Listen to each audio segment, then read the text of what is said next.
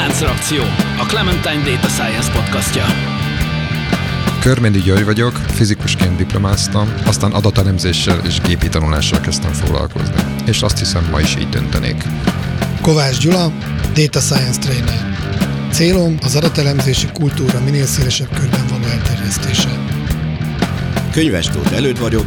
Hivatalosan matematikát, programozást és pszichológiát is tanultam, de az életben azt is megtanultam, hogy a nem hivatalos tanulmányok éppen annyira fontosak. Póli Ferenc, digitális terméktervező, tanácsadó, startupper és podcaster, akiben évtizedek óta harcol a programozó és az újságíró. Szervusztok, kedves hallgatók!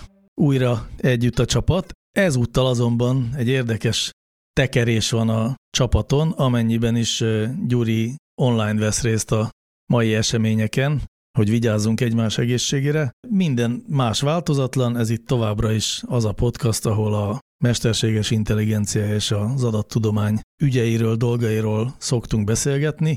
És ugye a múltkor pár adással ezelőtt, amikor több hírrel akartunk foglalkozni, és azt mondtuk, hogy majd ha ez nagyon jól sikerül, akkor csinálunk még ilyet. Hát mondjuk, hogy mi úgy ítéltük meg, hogy nagyon jól sikerült, úgyhogy most megint egy olyan adás, beszélgetés következik, ahol több érdekes dolgot is találtunk, amiről érdemes beszélni, ezekről fogunk ma szót ejteni. De előbb jön a szokásos kérdés, ami ezúttal úgy hangzik, hogy szeretitek-e ti James Bondot? Akkor kezdem én, jó? Jó. Kezdem én a messzi távolból. Én szeretem a James Bondot, igen. Tehát azt gondolom, hogy kevés ilyen mitikus hős van, akivel én alapvetően nem is az, hogy azonosulni tudok, de úgy, de úgy el tudom fogadni, hogy nem zavar különösebben. És ő ilyen. Valamitől, nem tudom, talán a kütyüktől. A kütyük nagyon jók, igen. Én az eredeti kütyüseket szeretem, ahol azok dominálnak. Ezek a régiek? Igen, főleg a régik, ahol a kütyük nagyon számítottak. És előd akkor neked melyik a kedvenc Bond színészed? Hűha. Hát, ilyet nem tudok mondani. Nem muszáj, hogy legyen. Hát azért szerintem azért a Sean Connery, azt nehéz meghaladni. Sean Connery nagyon erős, erős versenyző volt, én is azt gondolom. Ma Simon Templar is nagyon tetszett, szimpatikus volt. Mármint a Roger Moore. Hát a Roger Moore. Roger Moore. Ugye ezt, azt Simon Templarnak ismertük. Igen, a mi korosztályunk az úgy tanulta meg, hogy ő Simon Templar, az angyal. De az egy másik sorozat. És Gyula, te hogy vagy ezzel? Hát gyakorlatilag teljesen más álláspontot képviselek. Számomra az összes James Bond nézhetetlen, kivéve Daniel Craig. Amikor bejött a Daniel Craig, akkor se néztem, mert én annyira nem, de egyszerűen nem irritált az egész. Én egyébként pont Roger Moore volt az, ami, ami azt mondta, hogy több ilyet nem akarok. És aztán hosszú évekkel később véletlenül síelésnél nem tudtunk mit csinálni este, és valaki leadta a Casino Royale-t, és hát nem hittem el, hogy, hogy ez, ez ennyire jó. Tehát Daniel Craig nekem nagyon bejött. Egyből a nyitó jelenet, ahogy idézőjelben elvesztette a szüzességét, és megölt két embert. Től kezdve egészen a pókerjátszmáig, egészen a, a végéig teljesen beszippantott, és utána én, én teljesen fannya lettem.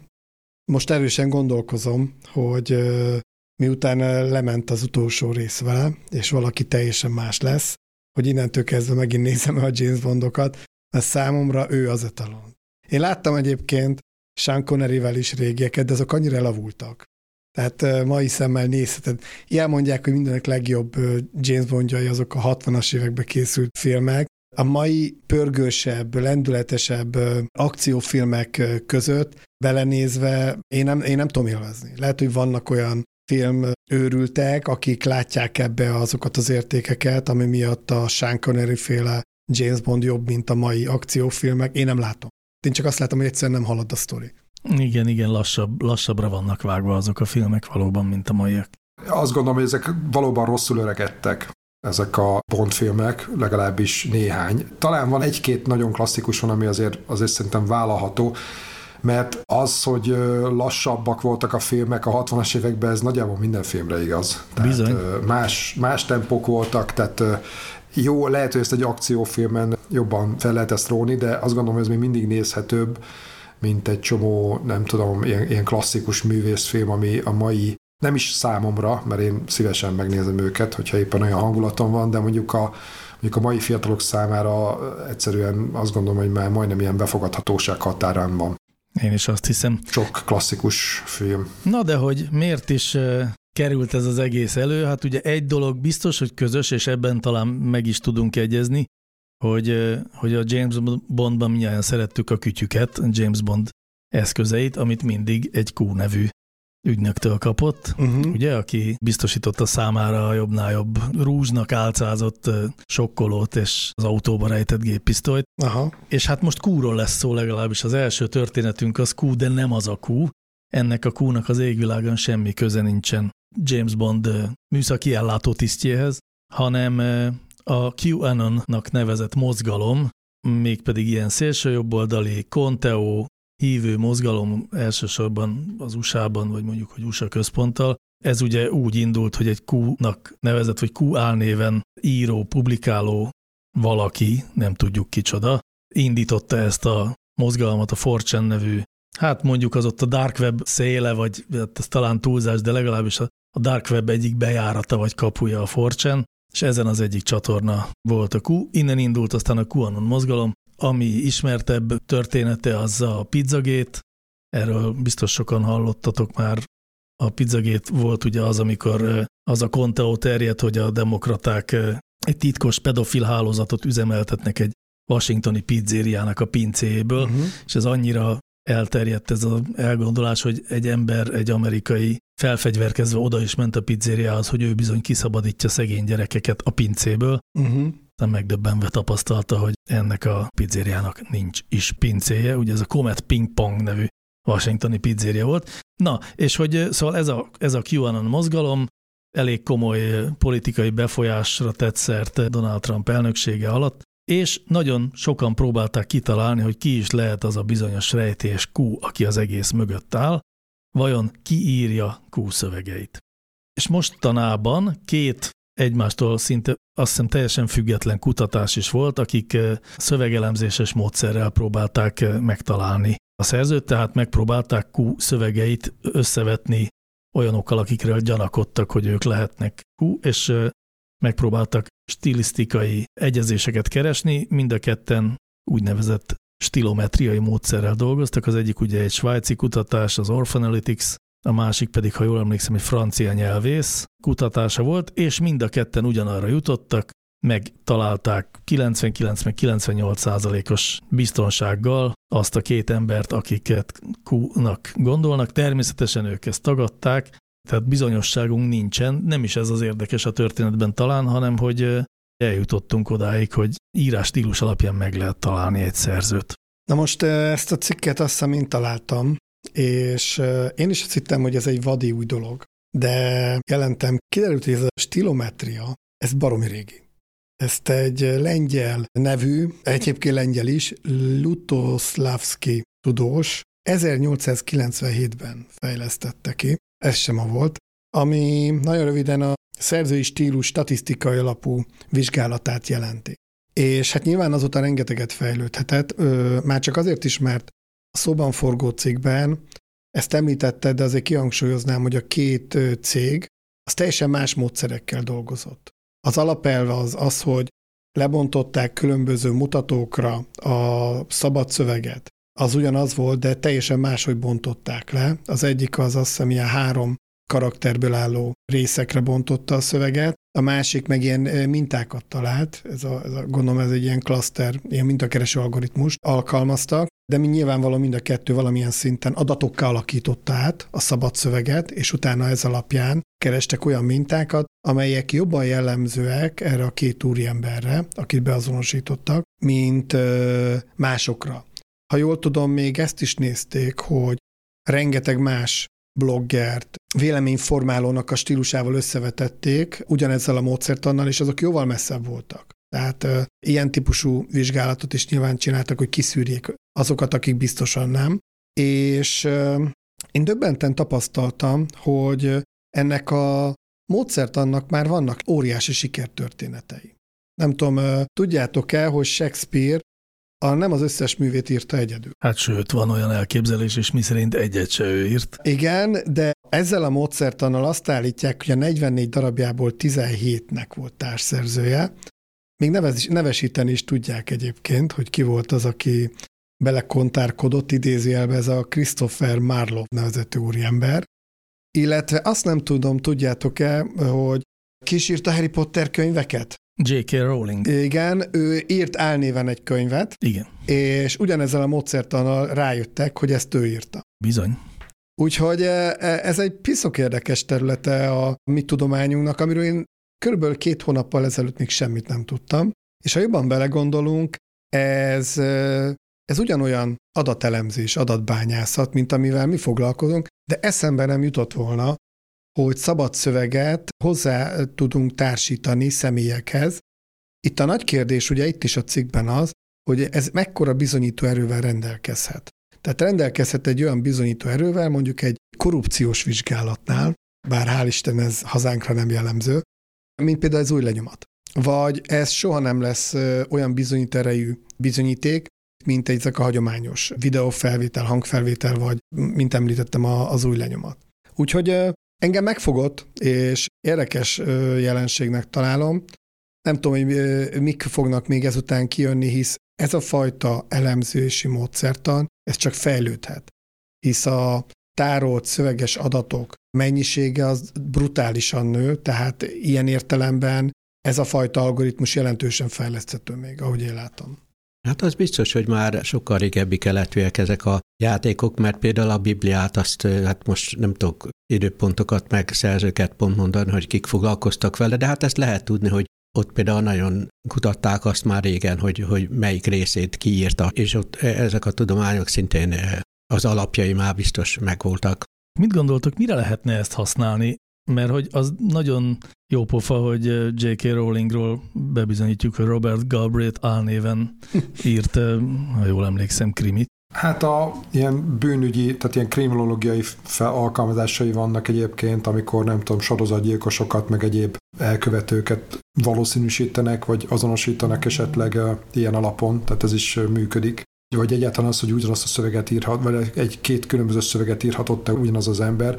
Én azt gondolom, hogy mondjuk a nyomozati szakaszban lehet ennek relevanciája, de, de én nem gondolom, hogy ezek, ezek valaha bizonyítékokként elfogadhatók. Nem, azt én sem gondolnám. Azért nem gondolom, mert egyrészt nem igazán exaktak azért ezek a módszerek, még akkor se, hogyha, tehát most ezek azért statisztikai, tehát valószínűségi módszerek. A nagyobbik baj az vele, hogy ugyanilyen technológiával lényegében, hogy hamisítható is, illetve előállítható olyan, ami, ami mondjuk tetszőlegesen közel van. Nyilván munka kell hozzá, de a tetszőlegesen közel van mondjuk, nem tudom, a Feri mondjuk a te stílusodhoz, vagy Gyula a tiédhez. Ki van zárva. Bár borzalmas lehet ebbe belegondolni, de... Tehát ilyen kriminológián kívül, tehát ennek ilyen történetkutatási jelentősége nyilván van, mert hát nem, nem csak ilyen azonosítással lehet ezt kapcsolatba hozni, hanem annak révén, azzal is, hogy az az illető, akivel azonos az írás, annak még milyen más tulajdonságai vannak.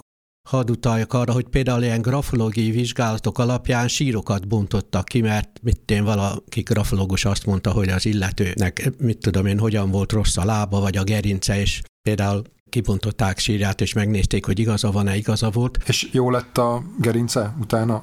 Bocs. Tehát igaza volt, a, igaza volt a, a, az írásvizsgálónak. Tehát, tehát lényeg az, hogy hát ugye a kriminológián kívül az azonosítás folyamatában aztán az, hogy a, akivel azonos, azzal miért azonos, tehát milyen t- egyéb tulajdonságai vannak még, ebből egy csomó mindenfajta történetkutatáshoz hasonló dolgot ki lehet még hozni.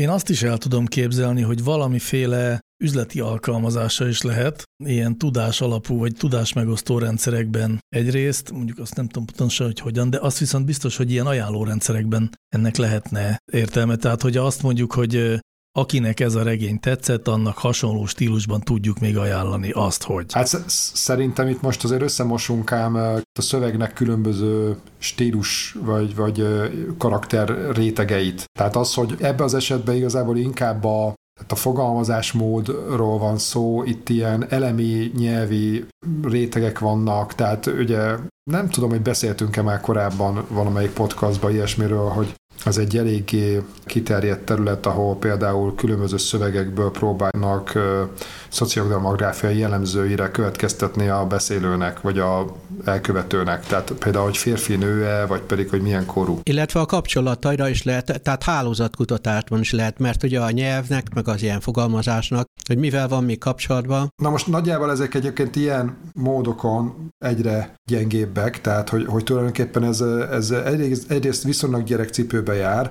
Most ahol valószínűleg nem jár gyerekcipőbe, ott ezek a nagy big tech-ek, ahol, ahol gigantikus mennyiségű ilyen típusú tartalom van, hogy mondjuk az emberek ott szövegeket generálnak, küldenek, nem tudom, mondjuk az embernek a Gmail fiókja, ugye?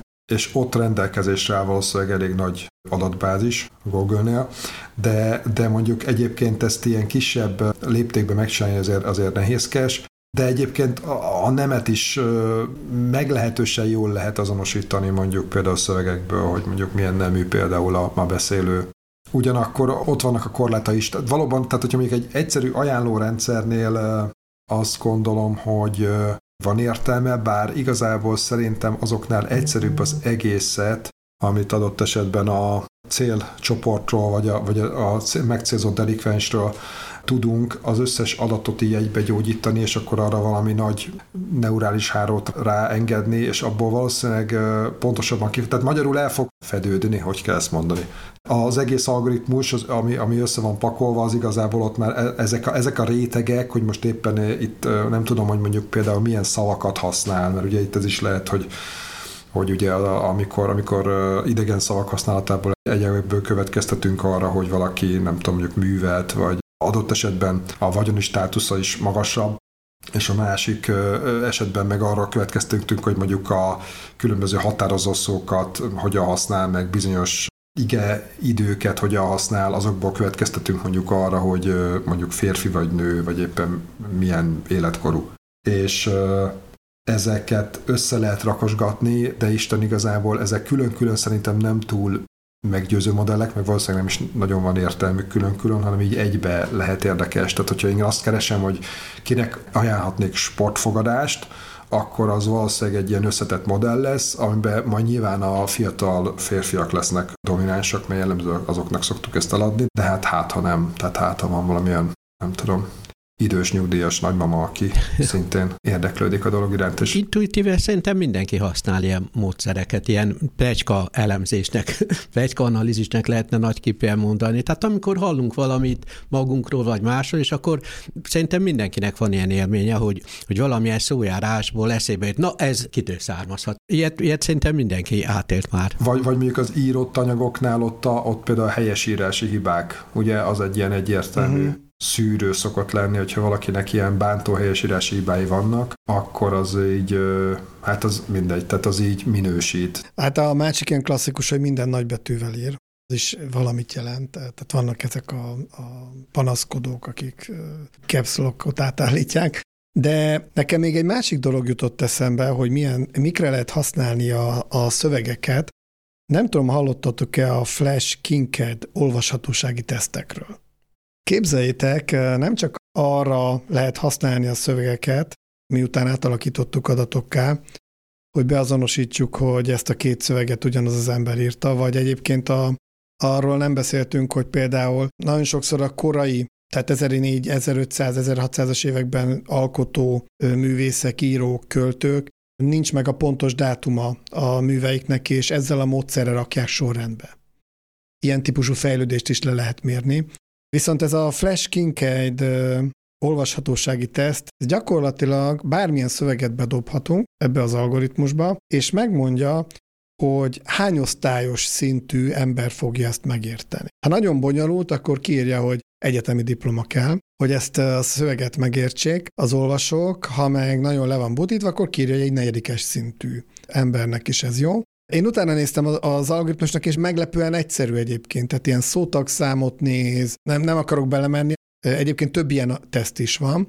Ami miatt én erről tudok, az az, hogy szoktam ugye tartani ilyen adatvizualizációs, kommunikációs tréningeket, és ott ezt mindig bemutatom, hogy amikor írásos anyagot adunk át, akár üzleti partnereknek, akár főnökeinknek, akkor érdemes egy ilyen olvashatósági teszten átfuttatni, mert a üzleti szektorban van egy ilyen javaslat, meglepő módon egy hetedikes, nyolcadikos szintre kell hozni. Annak ellenére, hogy az üzleti életben, különösen a mi szektorunkban elmondhatjuk, hogy szinte mindenki diplomás, tehát lehetne azt mondani, hogy nyugodtan lehet bármennyire csavarni a bonyolultsági szintet, az olvasó valószínűleg megérti.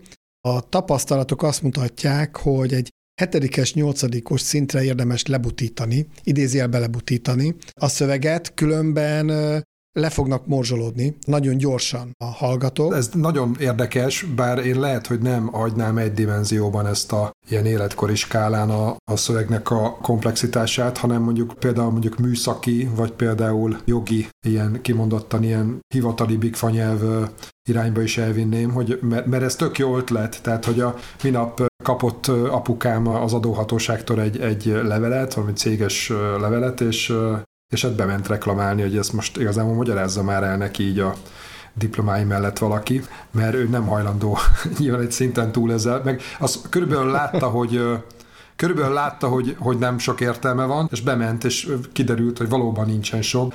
Azt gondolom, hogy egyre kevésbé indokolható bárkinek a részéről majd, hogy, hogy indokolatlanul ö, nagy energi- energiabefektetést igénylő szövegeket ö, kelljen értelmeznünk. Uh-huh. És tök jó pofa, és azt gondolom, hogy ennek van jövője, hogy ilyen típusú érthetőségi vizsgálatokon futtassanak át mondjuk szövegeket, és mondjuk egész egyszerűen visszadobják, hogy ö, fogalmazd át, mert a macska fel van mászva a fára, vagy nem tudom. Ú, nagyon komoly összegekkel támogatnék egy ilyen eszköz kifejlesztését hát, és bevezetését. Azt elfelejtettem mondani. Vannak ilyen oldalak, hogy bedobod a szöveget, és azonnal kírja. Sőt, még elemzést is csinál, hogy melyik rész volt bonyolultabb, gyengébb. Ha érdekel titeket, megadom a linket. Bármilyen nyelven működik, mert ez egészben a legszebb, hogy nem a tartalmi részt nézi, hanem a, ezeket a szintaktikai dolgokat, ebből von le következtetést. Ezek a képletek gyakorlatilag csak ilyen részekből állnak, és akár bedobhatod magyar nyelven is, akkor is kihozza, hogy tíz egész egy mondjuk, és akkor az azt jelenti, hogy gimnazista szintű dolog, ami, ami már azért eléggé bonyolult. Megjegyzem, egyszer, biztos tudjátok, hogy én elég sok ilyen blogot írok, posztolok, úgy havonta egyet, és poénból átfuttattam rajtuk ezt a tesztet egy évvel ezelőtt, amiket addig írtam, és megnéztem, hogy volt-e kapcsolat, hogy mennyire volt bonyolult a szöveg és az olvasottság között. És döbbenetes módon volt. Tényleg? Volt egy korszakom, amikor ilyen szórakoztató írásom is voltak, ilyen zsivársári mesék néven, amikor feleségemmel elmentünk egy lengyel piacra, és árultunk, meg költözésnél rengeteg kacatunk volt, őrületes élményeim voltak. Azoknak a Flesch-Kincaid tesztje alacsony volt, és voltak ilyen nagyon a mi szakmámbeli terminológiákkal, azoknak meg a Flesch-Kincaid tesztje magas volt, és az jött ki, hogy minél egyszerűbb volt a szövegezés, annál többen lájkolták, megolvasták a szöveget, és fordítva, és azóta próbáltam is ezt a nagyon erős szakmai zsargon típusú bejegyzéseimet redukálni. Ez egy gyanakszom, hogy itt... Van még egy paraméter, Van, amit, nyilván, amit figyelembe veszünk, de az egyik egy szórakoztató történet, a másik igen. meg adattudomány, akkor hát érthető módon a szórakoztató történeteket többen szeretik. Ettől még valószínűleg van egy ilyen összefüggés. Tehát, ha nem nevet rajta senki, akkor lehet, hogy az azért van, mert nem értik. Na, az előbb Gyuri már emlegette a társadalmi státusz és a nyelv kapcsolatát, és van egy ilyen történetünk is, ami elsőre ilyen brit tudósok szintű történetnek tűnik, aztán később rájöhetünk, hogy szó sincs erről, és egy nagyon komoly kutatás, ezúttal egy magyar kutatás, a ká er té ká kutatói. Ez egy akadémiai intézet. Ez egy akadémiai intézet, és egy társadalmi mobilitás vizsgálatot végeztek el. Ugye a társadalmi mobilitás az kb. Arról szól, hogy a gyerekek mennyiben tudják meghaladni a szüleiknek a társadalmi státuszát, magyarul, hogy mekkora lehetőség van arra, hogy egy alacsony státuszból érkező ember magas státuszba kerüljön, illetve fordítva, mennyire lehetséges az, hogy a magas státuszú ember ne automatikusan magas státuszban folytassa az életét. Ezt marra nehéz kutatni, hiszen ehhez nincsenek ilyen adatok, nehéz tudni, hogy tehát kellene ilyen gyerek-szülő kapcsolatokról adatokkal rendelkezni, ezért aztán, ha bár hatalmas irodalma van, de elég nehéz ezt így kutatni. No, a ká er té ká azt a megoldást választotta, hogy vezetéknév alapján igyekezett feltételezéseket tenni az egyes embereknek a társadalmi státuszáról, és aztán tehát praktikusan azt nézte, hogy bizonyos jellegzetes vezetéknevek mennyit szerepelnek olyan listákban, amik bizonyos társadalmi státuszhoz köthetőek, tehát mondjuk az orvosok között, a parlamenti képviselők között mennyien vannak, és három kategóriát vizsgáltak, az Y-ra végződő magyar vezetékneveket, mikről ők is megjegyzik, hogy ez nem egyértelműen egy ilyen nemesi előjog volt, de azért van egy erős korreláció, uh-huh. hogy a Y-ra végződő vezetéknevek azok inkább a magasabb státuszokhoz tartoztak. Aztán azokat a neveket, amik a húsz leggyakoribb magyar vezetéknév között szerepeltek mindig is, illetve volt egy harmadik kategória, a jellemzően roma vezetéknevek uh-huh. vizsgálata, és azt vizsgálták, hogy az elmúlt, nem is tudom, talán százötven évben, jól emlékszem, vagy száz évben, valami ilyesmi, körülbelül ebben az időtávban, hogyan változtak az előfordulási gyakoriságaik ezeknek a neveknek, és hát érdekes dolgokat állapítottak meg. Várjatok, mielőtt még belemegyünk az eredményekbe. Egyébként tényleg érdekes dolgok voltak. Én azért akartam erről beszélni, erről a cikkről, mert már az indulást, ahogy felosztotta az embereket három szegmensbe, az már egy filozófia, hogy csinálhatunk-e ilyet. Milyen három szegmens? Hát ez a Y-ra végződő átlagos nevek, kovácsok. Szerintem ezek egymástól teljesen, teljesen független dolgok. Várj, én arra akarok kiukadni, hogy nagyon sok adatbányász projektben nem fogadja el a megrendelő vagy a szakmai vezető az olyan fajta felosztását a populációnak, ami nem száz százalékosan precíz. Uh-huh. És akkor már kidob az ablakon egy csomó olyan érdekes elemzést, ami, ha nem, nem követelnénk meg ezt a precizitást, akkor kijönnének, nyilvánvaló, hogy statisztikailag támadható lenne, de valamit megfognának, mint hogy ez a cikk is megfogott érdekes jelenségeket. Ezt el tudnám képzelni, hogy bizonyos üzleti partnernél kapásból ott ö, nem lehetne megcsinálni, hogy ilyet, hogy romák nevei, tehát családnevei, ezt felejtsük el. Ez G D P R, nem tudom milyen jogi értelemben, ilyet nem tehetünk meg, hogy azt mondjuk, hogy ezek az ügyfelek romák, ezek nem. Nem tudom, találkoztatok ezzel, én már találkoztam. Már ebben számomra egy kicsit fura volt, hogy van ilyen irodalom, amelyik ugye a családnevek enciklopédiájából tették ki, hogy mely, melyek azok a nevek, amelyek a romákra jellemzőbbek, és így tudták létrehozni ezt a harmadik szegmenst. Ez már, én el tudom képzelni, hogy vannak olyan cégek, ahol ez a hiperszenzitív. Ilyet nem lehet. Hát, de most szerintem ennek alapvetően tudományos célja van egyrészt, másrészt meg most furá neveknél ilyet mondani, de bizonyos értelme ezek teljesen anonim adatok, tehát hogy így nem hiszem, hogy itt az lett volna bármilyen értelemben a lényeg, hogy visszavezették volna az egyes emberekre az eredményeket. Harmadrészt meg semmiképpen sem kizárólagos érvényű. Értelek, Gyula, de én ezt igazából inkább egyfajta nyilvánvaló túlérzékenységnek gondolnám, hogyha körülhatárolt és világos, mondjuk etikai elvek mentén ne, le, ne lehetne ilyen típusú kutatást csinálni. Mm. Nyilván egy szociológiai kutatást lehet csinálni. Én is azt gondolom, tehát, tehát az tök más, hogy egy cégnek a, a saját ügyfelei között, akik valamilyen nem azonosíthatók, meg nem tudom, ott mondjuk egy ilyen szegmens létrehozni, az, az tök más etikai kategória. Hát, vagy egy hitelképességvizsgálatnál nyilván nem merülne Igen. fel, hogy a, azt a klasztert behozzuk, hogy származás. Uh-huh. Vagy hát, ha fel is merült valaha a múltban, vagy hallottunk valaha ilyet, akkor azt egyrészt ilyet nem szabad csinálni, de egyébként azért tudjuk, hogy, hogy ezek nem mindegy. Tehát hallottunk olyat, hogy ilyet létezett, uh-huh. de hogy ez egy szociológiai kutatás.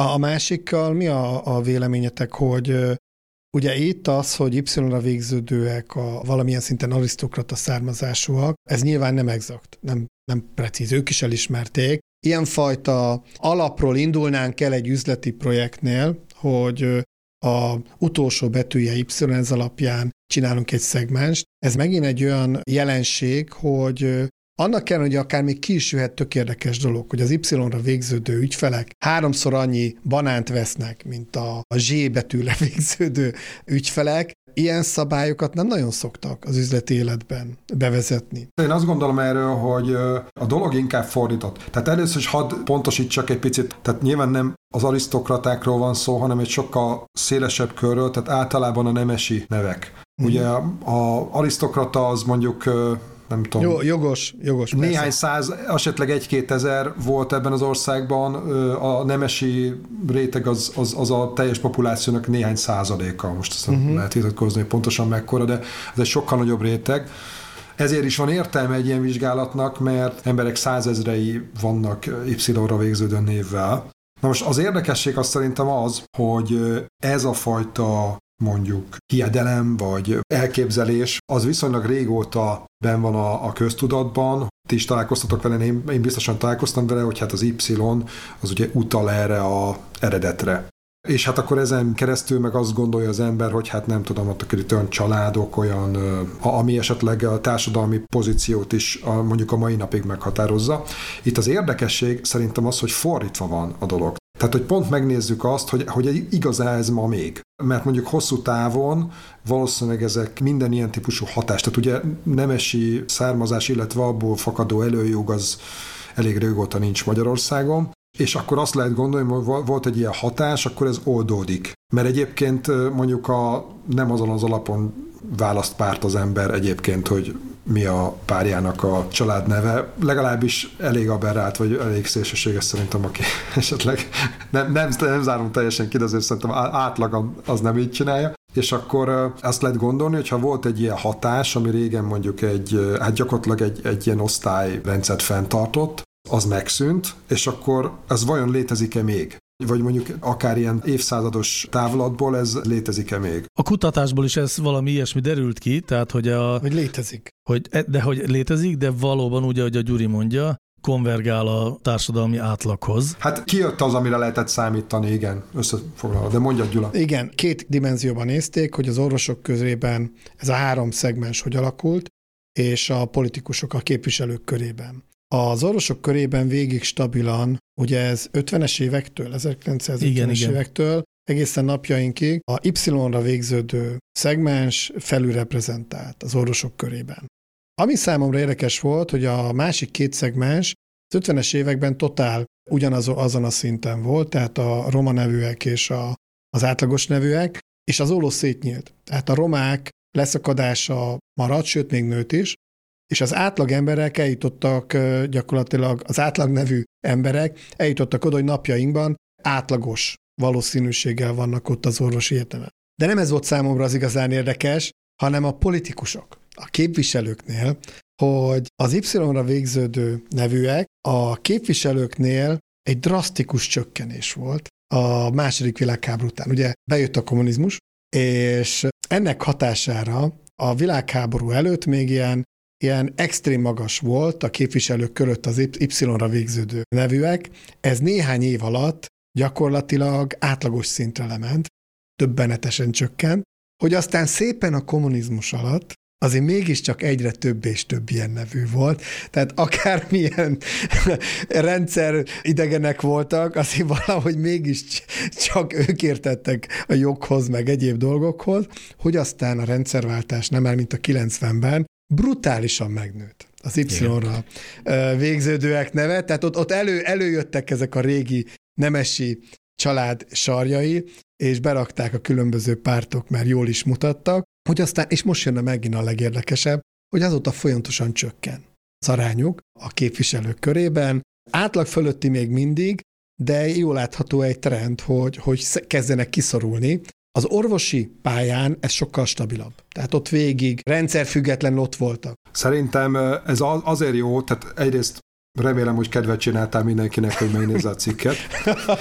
Másrészt meg, másrészt meg, hogyha elfogadjuk, hogy ezek valódi tendenciák, mert először azt kell megnézni, ugye előtt biztos nagyon bologatna, hogy, hogy ezek mennyire validak, mennyire tekintető véletlen hatásoknak, amit kimutattak. És a következő az lenne, hogy például az orvosoknál. Ez egy nagyon jellegzetes családi mintázat van. Tehát ha én orvos vagyok, akkor a gyerekem sokkal nagyobb valószínűséggel lesz orvos, mint az átlag. És mivel a neve is ugyanaz, ezért, ezért e között a kettő között egy hipotetikusan gondolnék egy kapcsolatot. Tehát az, hogy a, az Y-ra végződőek mondjuk az orvosoknál fennmaradnak, az lehet, hogy egész egyszerűen egy ilyen típusú effektust mutat, ezt, ezt más módszerekkel egyébként lehetne mérni. Mondjuk megnézni az orvosoknál, hogy hány százaléka, tehát pont ezt az, azt a különbséget megnézném, hogy hány százaléka az orvosoknak mondjuk rendelkezik mondjuk orvosfelmenőkkel, és ilyen kicsit ilyen basic alapon ezt szerintem fel lehetne térképezni, és igazából meg lehetne nézni, hogy az Y az egy szükségszerű műtermék, tehát az, az hogy az Y-ra végződő orvosoknak az aránya magas marad, Vagy, vagy tehát ott csak lassan csökken, az egy ebből származó műtermék, hogy a, egyszerűen a orvosoknak a gyerekei orvosok, inkább, inkább orvosok, és ebből adódik, vagy pedig az Y az tényleg magyarázna valamit mm-hmm. önmagába. Ezt mondjuk minimum megkérdezném, ha egyébként ez, ez egyáltalán érdekes vagy fontos, mert szerintem lehet, hogy ennek a kutatásnak ez nem volt igazából ennyire kitűzve. Tehát én azt gondolom, hogy itt ez egy, egy hiánypótló munka volt abban az értelemben, hogy feltárt egyáltalán. Tehát, hogy egyáltalán bármit lehet-e kezdeni ezzel, hogy családnév ja, egy hát ilyen típusú, mondjuk szociokulturális vagy szociodemográfiai kutatásba, és, és az azért egyértelműen kiderült belőle, hogy igen. Igen. Igen, hát szerintem ezt lehetne mondani egy ilyen ötletdíjas kutatásnak, mert itt ugye longitudinális adatok nem álltak rendelkezésre, és ez egy ilyen, mondhatnánk ugye, hogy ez egy ilyen kreativitásnak a mutatója, hogy valaki egy eszközt olyan dologra használ, amire idáig még nem.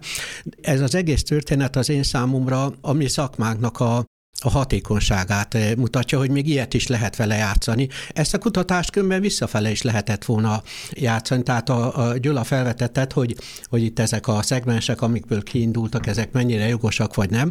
Hát ugye a, a ezekkel a módszerekkel éppen, hogy lehet olyat játszani, hogy például lehetett volna azt is játszani, hogy össze-vissza a klasszer elemzik, csoport elemzik ezeket a neveket, és megnézik, hogy a különböző csoportok milyen elfogadott, korrekt, jól definiált társadalmi státuszokkal függenek össze. Tehát gyakorlatilag ez a kutatás a között, a két véglet között van, amikor valami jól definiált korrelációt kutatnak bizonyos tényezők között, meg az olyanok között, amikor ilyen véletlenszerű korrelációk vannak, például mit lehet, hogy, hogy teljesen lehetetlennek tűnő adatokból, amiknek látszak semmi közük nincsen a politikai nézethez, vagy valláshoz, vagy nemhez, mégis lehet korrelációkat, sok adat kombinációból kimutatni. Ez egy ilyen köztes helyzet, ez a cikk, hogy egy ilyen ötlet alapján végül is a statisztika erejét uh-huh. nagyon jól mutatja. Egy kicsit legyünk büszkénk a mi szakmánkra, hogy, hogy a matematikai statisztikával még ilyeneket is lehet játszani. Hát meg annyiban módszertani értelme is van, hogy ugye azt az elején mondtuk, hogy a társadalmi mobilitást elég nehéz vizsgálni, mert régebbre nincsenek uh-huh. adatok. Ehhez képest itt találtak egy olyan módszert, amilyen adatok vannak, és megmutatták, hogy van korreláció, tehát lehet ezt a megközelítést használni más mobilitási vizsgálatokhoz is. Emiatt lehet a dolog érdekes. Szegény ember vízzel főz alapon, tehát... Pontosan. Tehát a, amilyen adat van, hát abból is mégis, tehát a matematika statisztikai erejét mutatja az az egész ügy. Bárcsak az van hátra, hogy elképzeljük magunk elé azt a kutatást, amikor mindenféle embereknek valamilyen szövegét megnézzük, valamilyen, mondjuk a Facebook posztjait megnézzük, a másik módszerrel, a stilográfiai elemzéssel, és így nézzük meg, hogy van-e összefüggés. Tehát, hogy egyrészt a szövegeknek elemezzük a végzettségre utaló elemeit, és másrészt összevetjük a nevekkel.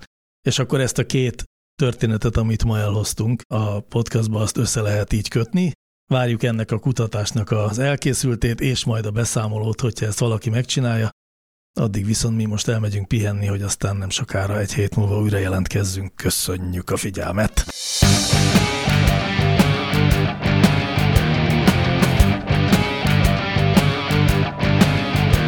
Láncreakció, a Clementine Data Science podcastja.